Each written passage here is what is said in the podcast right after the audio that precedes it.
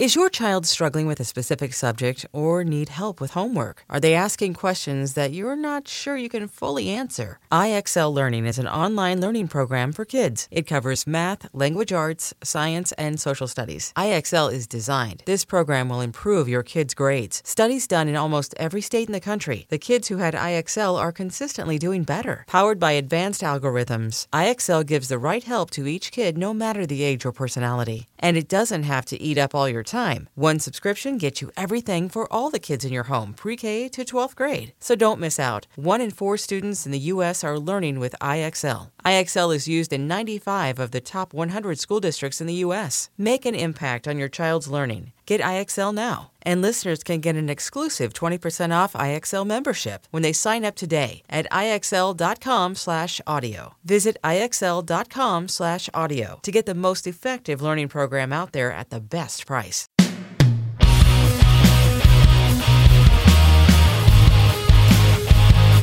Risk! Hello, kids. This is Risk, the show where people tell true stories they never thought they'd dare to share.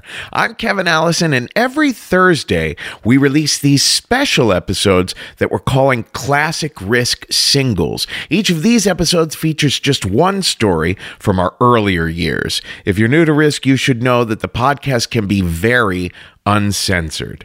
This week, a story that Dan Savage first shared on the podcast in February of 2014. Here's Dan now with a story we call The Stranger.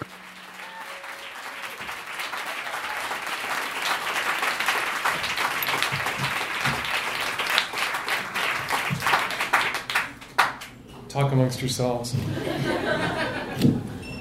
I don't know if any of you follow me on Instagram, but I'm Dan Savage on Instagram. It's the only app or social media thing I ever got to early enough to get my own fucking name. So you could go there right now and look up the picture of me in drag. It's like 6 photographs back because it's slightly relevant. I fucked a couple of girls in high school. That's shocking and inappropriate at all sorts of levels. One of them, the girl to whom I lost my virginity, was my older brother Billy's girlfriend. Because if you're fucking girls just to convince your Irish Catholic family you're straight, you might as well fuck a girl that it's going to get back to your Irish family about. Yeah. But this story isn't about the girls I fucked. This is about a teenage boy I fucked. And that's not something adult gay men are allowed to talk about, fucking teenage boys. It plays right into all the hoary stereotypes about gay men being predators and preying on teenage boys. But what's interesting about this teenage boy that I fucked is that he looked like a girl. Now, when I fucked girls, I would fuck a girl and I would pretend that it was a guy. And I could do it. I could fuck a girl and come. It was just pretending that, you know, it's Keanu Reeves, it's Keanu Reeves, it's Keanu Reeves. With his head screwed on backwards and his shoulder blades are dislocated. But I could do it. Then I moved to Seattle. You know, I'm going to tell this story about fucking a teenage boy. And it's terrible because I'm now the parent, the father of a teenage boy. And my position now is no one should ever fuck teenage boys ever. But that was not my position when I was 27. I moved to Seattle. There were two things I did not know how to do when I arrived in Seattle. One of them was drag, and the other was type. Which was really weird because I was moving to Seattle to work at a newspaper where I had to type a lot of things. And when I started my column, Savage Love, I was living in Madison, Wisconsin, but the newspaper I was writing for was in Seattle, so it didn't occur to me to take a pseudonym. I would just be Dan Savage, Savage Love. And then I moved here, which I hadn't been expecting to do, and the column was this huge hit in Seattle. I was only running in Seattle, just this huge thing. It was a sensation, and nobody knew what Dan Savage looked like. Somebody in Pike Place Market was selling t-shirts that said, "I am Dan Savage," and people were wearing them around. When I got here. And then after I got here, people started asking me to show up places, to do public events, to host political fundraisers, to host gay bingo. And I wanted to go out and do these things, but I didn't want anyone to know what I looked like because I was beating the fuck out of people in my column. Someone would write me and they'd be dumb, and I would mock them and just pound the shit out of them. And I didn't want that person to know what I looked like if I didn't know what they looked like. So when I started doing public appearances, I did them in drag. And I don't know how to do drag. I had a friend, Zora, she would put me in drag, paint my face, put a wig on my head, and shove me on stage.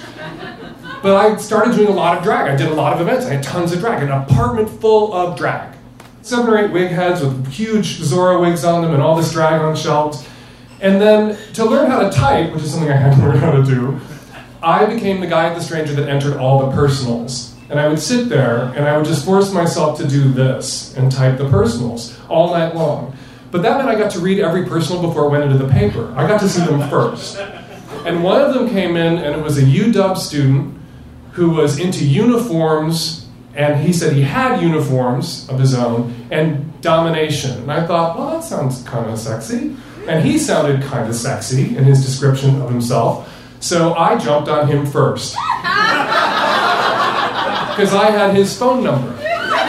Because everybody then had to include their phone number so we could confirm their ad. So I called him and said, I'm entering your ad right now, but I'd rather be entering you. I'm sure I wasn't anywhere near that disgustingly slick. And I just said, I'm entering your ad, but I'd be up for this. And so we made it a date, and he came over to my apartment. And this is where it gets really, really fucking weird. So this guy comes over to my apartment, and he enters carrying this big green duffel bag. And I open the door, and this is, pre-internet. This is 22 years ago, 23 years ago. There's no internet. There's no, Craigslist hookups. There's no Grindr. There's no people arriving at your door you haven't ever seen before. This is a new thing that I'm doing. And I've never really done this before or since. And I open the door, and he is stunningly gorgeous. He is half Asian, half Italian. He is fucking beautiful. This gorgeous, pretty face, this shock of black hair, just beautiful, slight, pretty, like I like my men. And he comes in, he's got a duffel bag, and he excuses himself to go into the bathroom and put his uniform on. And 10 minutes later, I'm like, what the fuck is hanging on? 10 minutes later, he comes out of the bathroom, full Eric Estrada chips regalia. The boots up to here, the California Highway Patrol, tan pants with the stripes, the shirt, everything, handcuffs, everything. The helmet, he's wearing the helmet, everything. And one of the things he said he wanted to do was for me to take his handcuffs from him and handcuff him. I'm like, all right, I'll do that. So I take his handcuffs from him, I handcuff him, and we start making out, and roughly, and I push him against the wall, we're making out, and I open his shirt, and he has a bra on. I thought, what do I do with this? And I have a degree in theater. We're all theater fags at The Stranger. That's why we have a whole sort of cadre of theater fags at The Stranger. We've all treated The Stranger as sort of kind of a performance art. And what I learned in improv is you never say no, right? You just go with it. You say yes. And it's like, oh, a bra. Sure, of course. Don't they all have bras on? And so, I popped the helmet off his head because we'd been making out through the visor, which was giving me bruises on my bridge of my nose and my chin.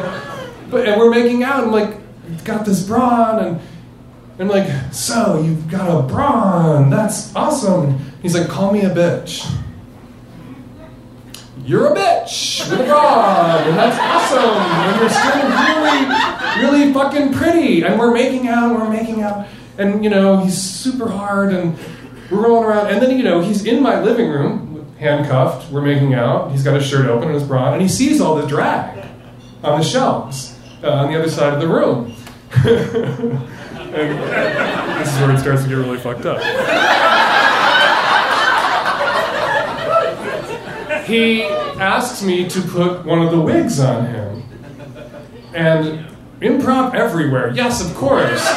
I pop the wig on his head, and what happens is he ends up getting completely out of his California Highway Patrol uniform, boots off, pants off, he's got panties on that match his bra when the pants come down, and into my drag.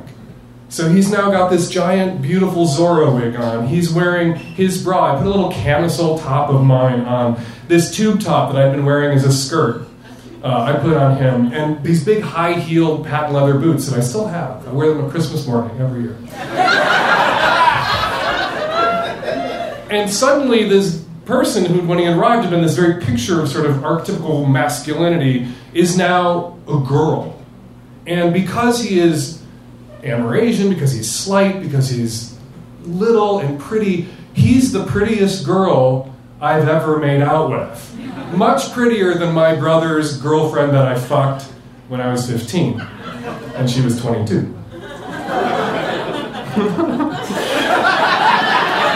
Now, all of this happened 3 blocks from here at the Dublin apartments. I had the basement apartment on the corner. Does anybody know anybody who lives in the Dublin or the basement apartment on the corner? Here's the thing about the Dublin, the basement apartment on the corner, that's so awesome and amazing. The stairs, and you can all like walk over there after and confirm this. Just around the corner on Thomas. The apartment's here on the corner, and there are stairs up to the first floor. The other apartment's over here. And that one-bedroom apartment had a living room, a bedroom, and then when you opened what looked like the closet door in the bedroom, it was a secret cave that was just under the stairs. This cement arch cave under the stairs. And the guy who'd had that apartment before me had put mirrors against one wall in this cave and a hook in the ceiling. Right? And so that was fine with me. It was the early 90s in Seattle. Everybody was into S&M then, as everyone is now. And so I had some rope and shit, and this kid is there, and he wants to be tied up, so I tie him up in hog time for a second. And then I think, God, oh, he's so beautiful. And I go into the bathroom, and there's all his shit in his bag, and I think, oh, I'm going to take out his wallet and find out what his real name is. And I take out his wallet, and I find out he's 18. So a freshman at the UW. 18 and a half officer, almost 19, according to the ID. I'm famous for fishing the ID out of the pocket. My husband, Terry, is right over there glaring at me for telling the story. And the night we met, we met at Rebar, we fucked around, we went back to my apartment, fucked and kissed and dumped stuff all night long. And in the morning, he was taking a shower, and I had to get his ID out of his wallet because I didn't remember his name.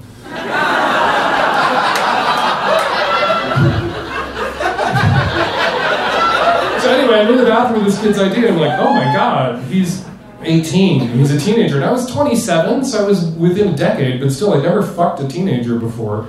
And I go back out there, and there's this hog-tied, beautiful girl on the floor of my apartment, so I untie him, and we're rolling around making out, and then he wants to go in the little room, because he saw the little room, we went in the little room, and then, 5 minutes later, he's got his hands over his head, just sort of tied up, staring at himself in the mirror. And he is transfixed by this image of himself as this beautiful girl, and he is stunningly gorgeous. He looks like a girl. He's the prettiest girl I've ever had sex with. And so we ended up, and this is where it sounded fucking weird. I fucked him in his ass, which was fine with him. It was what he wanted. Condoms on, total early 90s, the way you're supposed to do it. We should do it now. But I'm fucking him, and I'd fucked girls before, and he's staring at himself in the mirror, right? And I just lifted his little pretty skirt and revealed his insanely pretty butt, pulled down his panties, and then took his panties off, and I'm fucking him in the ass. I pitched this to Ira at This American Life, and he rejected it. And I'm fucking him in the ass, and I'm fucking him in the ass, and I'm holding onto his tits, and his hands are tied over his head, and he's looking in the mirror, and he's saying, call me a bitch, call me a whore. And I'm, you're a bitch, you're a whore, improv, go with it, yes, never say no. No, you are not a bitch. You can't say that in improv. You have to be, yes, yes, you're a bitch. So I'm calling him a bitch, and I'm fucking him in the ass, and he looks like a girl, and I'm staring at him, and his legs were together, he was like this, and he had me tuck his penis back, so now it looked like he had a vagina, it looked like he had a nice pussy.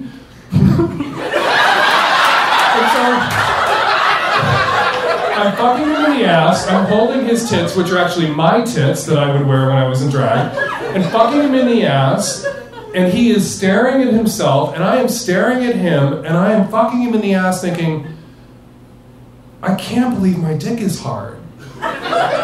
Because when I fucked girls, I had to clamp my eyes shut and think, Keanu Reeves, Keanu Reeves. Although...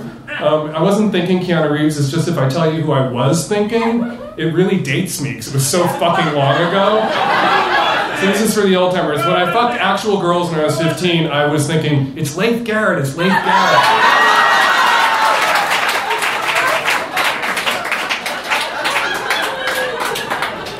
struck me as so fucked up. I'm like, fuck him, this is like so perverse. Because when I fucked girls, I had to picture a guy, and here I am fucking a guy who is the picture of a girl. And it's so hot. It's so sexy.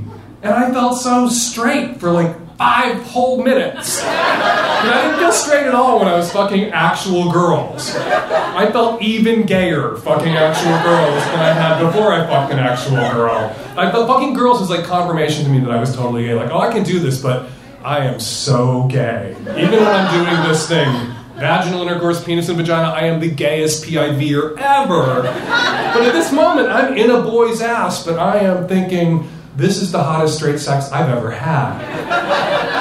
And then, the inevitable.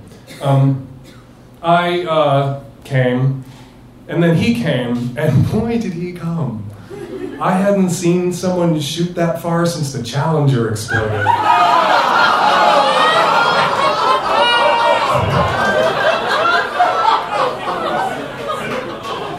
And anybody who's ever had sex with somebody who is just beginning to explore their kinks, although he had invested at least $500 in his gear, knows what happened next. You could just see him shutting down. The shame and the washover where he sees you seeing him, and you know him in a way and on a level that nobody in his life knows him.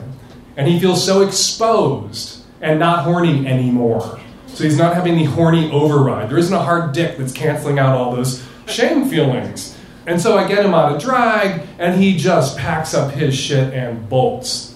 Right? I'm like, all right, bye. Don't see you, bye. Right? And he forgot. He left behind in the bathroom his watch, which was an expensive watch, and his panties, which apparently he dropped. He was stuffing everything into his bag. And I waited a couple of days, and then I called his phone number, and this is, of course, pre-internet, so it's everybody has their own fucking phone that they carry everywhere. So his phone is a group phone at his apartment or his frat, I have no idea.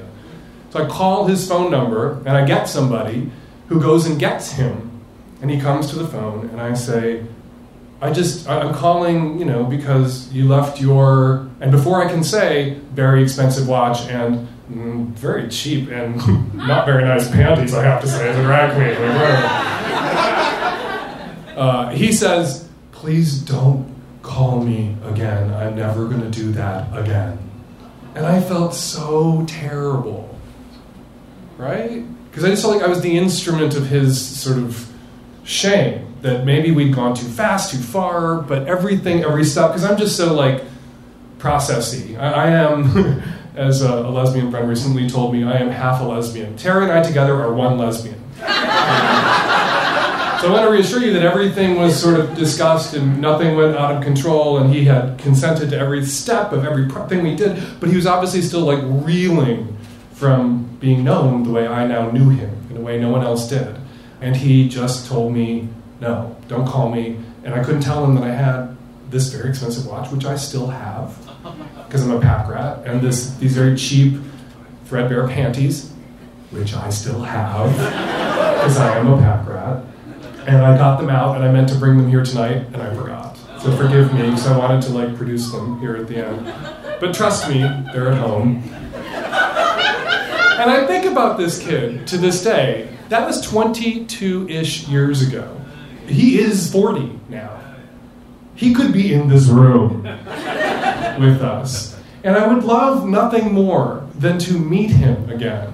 Not to have heterosexual intercourse with him again. But just to say, you have these experiences in your life where you meet somebody at this point in their sexual development or their social development or political anything, and you have this sort of like incendiary sort of explosive moment with them, and then they go careening off in some other direction, and so do you, and you just want to circle back at some point later in life and say, what was going through your head? And if something was wrong, I apologize, but I would really love to know who you were at that moment and who you are now, because I think I played some important part in your sexual self-discovery, and I hope it was a positive thing, ultimately, even if it wasn't 2 days later when I tried to return your panties and your Rolex. And so if he's out there, if he listens to this podcast, because he's now a healthy, self-loving, non-shame-racked kinkster, mail at savagelove.net. Give me a buzz. Send me an email. Let's just have a convo. Thanks so much.